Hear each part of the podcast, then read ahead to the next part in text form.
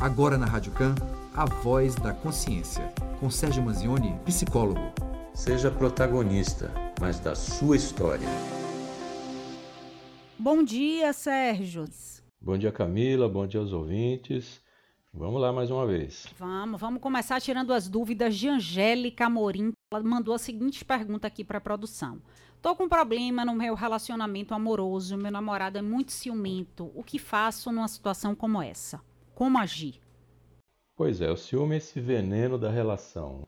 Ciúme não é uma demonstração de amor. Ciúme é uma demonstração de insegurança. Ou seja, é quando a pessoa sente um sofrimento porque ela imagina a possibilidade de perder aquele seu objeto de desejo, perder aquela pessoa amada para outra pessoa. Então ela passa a imaginar que essa pessoa que ela ama, essa namorada ou esse namorado, marido, mulher, tanto faz, e passa a imaginar que essa pessoa está andando pelo mundo e que alguém pode passar ali e pegar essa pessoa e levar embora.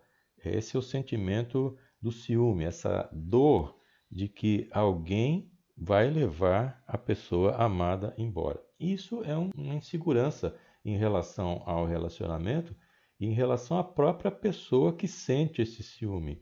Então o problema está na pessoa que sente esse ciúme, tem uma insegurança, tem algum tipo de problema relacionado a essa autoconfiança. Quer dizer, ela não acredita que é suficientemente boa para sustentar, para manter um relacionamento e vai mais além. Às vezes ela não se acha suficientemente boa para ser amada e aí gera todo esse problema. É um sofrimento grande, envenena realmente a relação, traz muitos problemas, deixa a pessoa que está na posição, como colocado aqui pela ouvinte, a pessoa que o outro sente ciúme, essa pessoa se sente mal também porque ela considera que ela não é suficientemente acreditada, que ela não gera confiança. Então tem essa desconfiança dela também diminui a pessoa, porque ela diz: olha, eu estou fazendo tudo certo, eu não dou bola para ninguém, eu não dou trela, eu não alimento nenhum tipo de situação. Mesmo assim, quem está comigo não acredita em mim. Então a pessoa também se sente desvalorizada. Ciúme é uma coisa bastante ruim, precisa ser tratada. O que eu recomendo aqui para a, a ouvinte é recomendar fortemente que seu namorado ou marido faça uma visita a um psicólogo. Isso precisa ser tratado e é possível ser tratado sim. Melhora muito, tudo fica tranquilo. Ou se isso não tiver uma saída é, satisfatória, esse ciúme pode se tornar algo violento, então é, é preciso pensar até se essa relação vale a pena com tanto ciúme e tanto sofrimento. Relacionamento é coisa para ser prazerosa, para ser boa, saudável e tem que trazer felicidade. Se não está acontecendo isso, alguma coisa está errada e precisa procurar ajuda profissional. Pois é, o alerta de Sérgio, viu? Nada desses ciúmes malucos aí que podem até desencadear outras questões até mais graves. A Kátia Figueiredo quer saber como ela dorme melhor. Tem se queixado aqui de muita insônia constante, todos os dias, dificuldade para dormir. Se tem algum remédio natural, alguma coisa que ela possa tomar para ajudar no sono. É difícil a gente dizer como é que vai fazer para alguém dormir melhor, porque pode ser tanta coisa, inclusive algum aspecto psicológico. Né? Existem, várias, existem vários fatores que podem influenciar na qualidade do sono. Um deles é a ansiedade, por exemplo, algum tipo de perturbação, que a pessoa fica com pensamentos recorrentes, que ela então vai dormir, mas o, o não consegue, porque todo dia que ela passou volta a cabeça, não só volta o que passou, como fica passeando na cabeça tudo que pode acontecer no futuro gera ansiedade, gera insônia, gera preocupação. Bom, se for esse o aspecto, então é preciso procurar psicólogo ou um psiquiatra, porque normalmente precisa algum tipo de medicação adequada para aquela pessoa. Primeiramente, a pessoa diz assim: Bom, eu vou tomar um chá de camomila, um chá de maracujá. Ótimo, faça tudo isso, experimente essas coisas. Meditação é uma coisa muito boa. Tem meditação guiada na internet, no YouTube, é só procurar, pode lhe ajudar bastante. Relaxamento, meditação, todo esse tipo de ferramenta tem que ser usado sim, porque a pessoa pode melhorar. Agora, se você usar tudo isso aí e não melhora, então você precisa consultar um psicólogo, um psiquiatra para ver o que é que é preciso fazer no seu caso. Bom, esse é um ponto psicológico. Outro ponto que pode atrapalhar para dormir são as questões aí, colchão, travesseiro, é, o ambiente, é, ruído, iluminação, uma série de outras coisas que podem interferir no seu sono. Então, preciso afastar primeiro essas causas todas o ambiente é bom, a iluminação é boa, você se sente seguro onde está dormindo, etc. Afastou tudo isso? Ah, eu estou bem, aqui é um silêncio, tudo escuro, estou tranquilo, mesmo assim eu não durmo? Procure ajuda profissional. Aliás, em qualquer dos casos, procure ajuda profissional. Procure um especialista, Sérgio, colegas diversos aí, psicólogo, terapeuta, psiquiatra. O importante é você entender que tem um problema e que tem alguém que pode te ajudar, algum especialista. Agora, a Bia Fontes diz que o filho anda com dificuldade no aprendizado da escola. Já adotou um professor particular, mas ele ainda continu continua sem conseguir reter conhecimento nas disciplinas escolares. O que é está acontecendo? É um reflexo ainda da pandemia? É, esse é um outro assunto bastante complexo, porque pode ter múltiplos fatores, pode ter múltiplas causas. Então é preciso também saber o que é está acontecendo.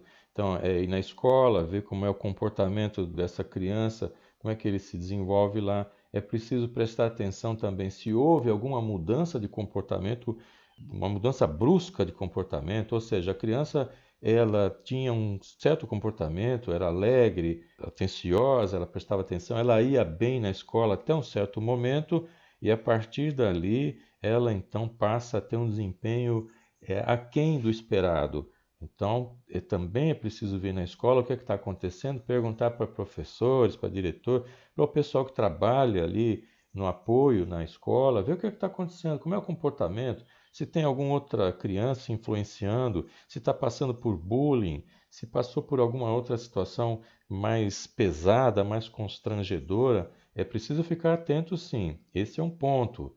Outro ponto também é muito importante conversar com essa criança, perguntar o que é que está acontecendo. Se você vê que essa criança se fecha muito, se ela não quer falar, se ela está triste, qualquer outro tipo de situação, também é indicado aí procurar um psicólogo infantil para ver o que é que está acontecendo. Leva um psicólogo infantil, ele vai ter as ferramentas necessárias, tem o um método certo, vai dar um jeito e ver onde é que está o problema. Se o problema é de fato alguma causa como transtorno de déficit de atenção, ou se, ou, ou se não é nada disso. Então, é preciso também, mais uma vez, procurar ajuda especializada. Agora, a Laide Costa. Meu marido discute com meu pai todos os dias. Qual é o tema da discussão, Sérgio? As eleições não tem diálogo, o clima em casa péssimo, pesado. O que eu faço para melhorar essa situação horrorosa? Só falando um pouquinho mais, ampliando a pergunta de Alaide, aí é, é mais uma vivência pessoal. Famílias brigando, casais, nesse caso aqui, um pai com um sogro, um, um, uma, o genro e o, e o sogro, né? A política esse ano fez várias desavenças, né, Sérgio? É, isso já vem acontecendo já há algum tempo, né? Quando você então tem esse discurso do ódio, essa defesa absolutamente cega de alguns pontos, o que a gente está falando aqui é de fanatismo. Esse é um problema seríssimo, porque o fanático ele vai defender aquele ponto dele de uma forma tão violenta até e que traz sempre um problema, porque a pessoa tem a razão, ele sabe o que está falando, ele sabe o que está acontecendo. O fanatismo em si, ele surge quando tem uma defesa assim, incondicional de uma ideia, de um comportamento, de um sentimento, na verdade, de uma causa. Então, quando isso ocorre, pode haver essa visão distorcida da realidade. E aí vai levar esse fanático a se comportar muitas vezes de forma agressiva, passional, porque essa pessoa que defende essa causa, que acaba virando um fanático, ela tem certeza absoluta que o que ela pensa é o certo e é o verdadeiro. Então a opinião do outro é errada e desprezível. Então gera esse conflito. Com essa maneira de pensar e agir também, ter um diálogo construtivo com um fanático é algo praticamente impossível. Então, por trás disso tem uma insegurança, tem uma imaturidade emocional, baixa tolerância à frustração, porque essa pessoa não pode se frustrar o que falar para ela está errado, o outro está errado, tem algum tipo de revolta. Então, o fanático ele tem dificuldade em lidar com essas opiniões contrárias e ser confrontado. Isso pode gerar é, reações agressivas, ódio, intolerância com diferente, preconceitos também. Esse raciocínio fica embotado, trava. Né? Também vai gerar uma série de palavras de ordem, sempre para desacreditar o outro. Então existe um, uma lista de palavras que para atacar a outra pessoa, tem um cardápio né, para escolher de ataques. A pessoa tem um, um, vamos chamar assim, um fechamento do ouvido, ela não ouve mais nada, ela só ouve o líder, ela só ouve aquela pessoa que é o líder desses fanáticos, quase que fosse uma seita. Então, fanático também, se ele tiver junto disso um transtorno paranoide, ou seja, ele enxerga conspirações, ele acha que tem um inimigo que vai atacar, que vai dominar tudo e que vai acabar com tudo. Existe sempre um inimigo. A única pessoa que pode acabar com aquela ameaça é esse líder. E as pessoas acabam acreditando nesse líder. E as outras pessoas, como estão inimigas, elas são coisificadas, quer dizer, reduzidas a uma coisa. O outro que está conversando, ele não é mais uma pessoa, é uma coisa, é um inimigo é alguém que eu não preciso ter tolerância, eu preciso atacar, eu preciso destruir, porque ele é uma ameaça para mim. Né? Então, o outro é uma ameaça. Então, quando você tem essas discussões atualmente, com um discurso de ódio muito grande, você está vendo duas pessoas que conviveram pacificamente durante anos e que tinham discussões ou, ou divergência de ponto de vista, o que é bastante saudável. Você fala uma coisa, o outro acha que é um pouco diferente, você vai, conversa aqui, conversa ali, muda sua opinião, não muda.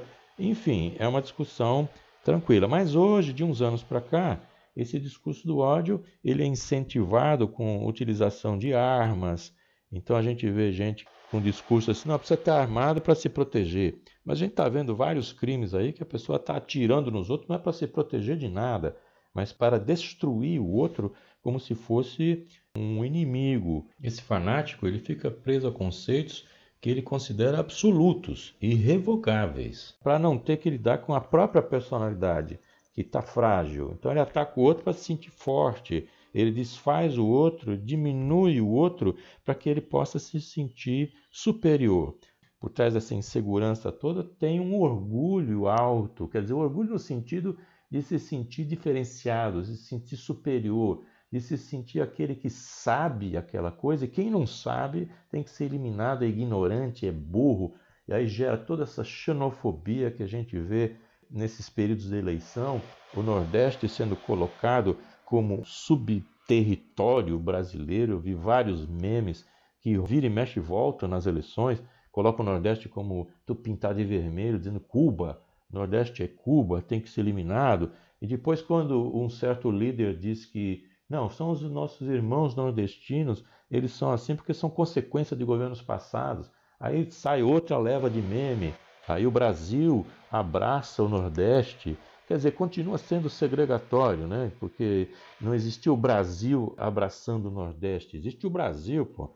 Então essas pessoas continuam dividindo. Elas precisam disso. Elas precisam mostrar que são superiores para poder vencer suas próprias inseguranças. A mãe de todos os preconceitos é a ignorância.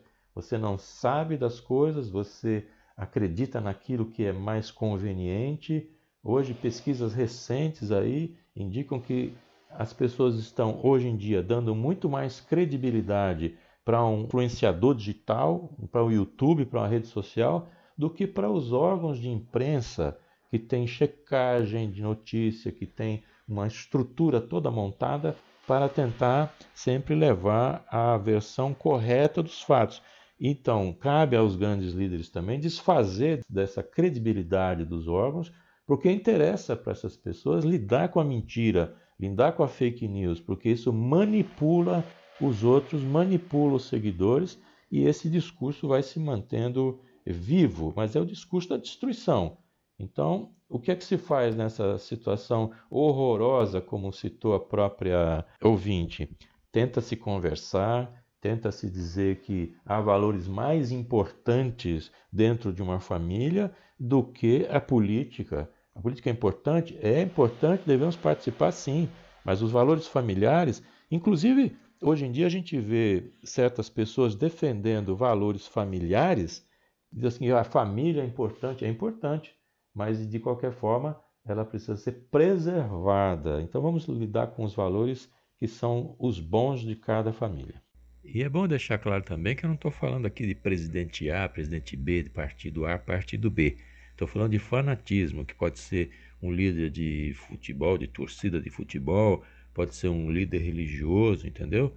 Qualquer um que vai seguir cegamente sem questionar nada. Sérgio, muito obrigado pela sua participação, sempre atencioso, atendendo os questionamentos dos nossos ouvintes.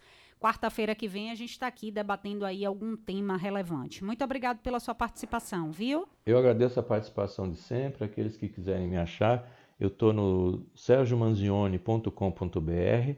Manzione é M-A-N-Z-I-O-N-E. Tem um podcast, Psicologia Cotidiana. No Instagram estou com o Psico Manzione. Aqueles que quiserem sempre mandar perguntas, mande. Faça uma visita ao podcast que tem sempre um assunto interessante. Muito obrigado a todos e vamos cultivar a paz e o amor.